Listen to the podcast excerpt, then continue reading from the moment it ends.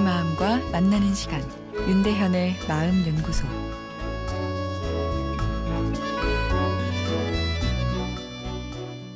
안녕하세요. 수요일 윤대현의 마음 연구소입니다.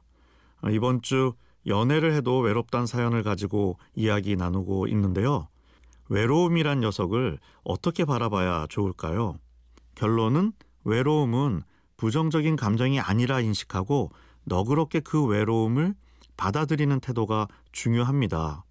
외로움은 사실 좋은 감정이고 꼭 필요한 감정입니다. 외롭기 때문에 우리는 누군가와 관계를 맺고자 하는 동기가 생기는 것이죠. 혼자서는 힘이 약하죠. 뭉쳐야 큰 일을 할 수 있습니다.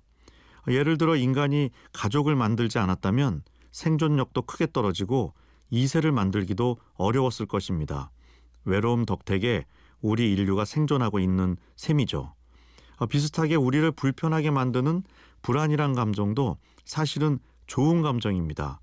불안은 위기 관리 행동을 일으키는 감정 신호죠. 시험 불안이 전혀 없는 학생이 시험을 잘 볼 수 없겠죠. 농경 사회에서 겨울 식량에 대한 불안이 없다면 식량을 모아놓지도 않았을 것입니다. 외로움이나 불안 아, 모두 소중한 우리의 감정 반응이고 정상적인 감정 신호입니다. 결핍이나 병적인 것이 아니라는 거죠. 외로움이란 감정이 생길 때 어떡하지?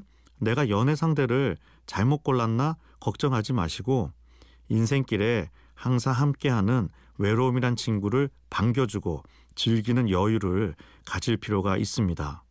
어, 실제로 유명한 예술 작품 중에 상당수는 외로움이 주인공입니다. 외로움을 많이 느끼는 정신과 진단명은 없는 반면 외로움을 잘 느끼지 않는 것으로 보일 때 고려해 보는 진단명은 있는데요. 조현성 인격입니다. 한 5% 정도에서 나타난다 추정되는데요. 이분들은 사회적 유대 관계에서 떨어져 혼자 있기를 좋아합니다. 가족에 대해서도 무심하고 일이나 취미도 혼자서 하기를 더 좋아하죠. 그래서 일반인들은 견디기 힘든 고독한 업무를 잘 수행하기도 합니다. 사람을 적게 만날 수 있는 야간 업무를 오히려 선호하기도 하고요. 그러나 그런 조연성 인격도 깊은 무의식에는 외로움이 존재할지 모릅니다.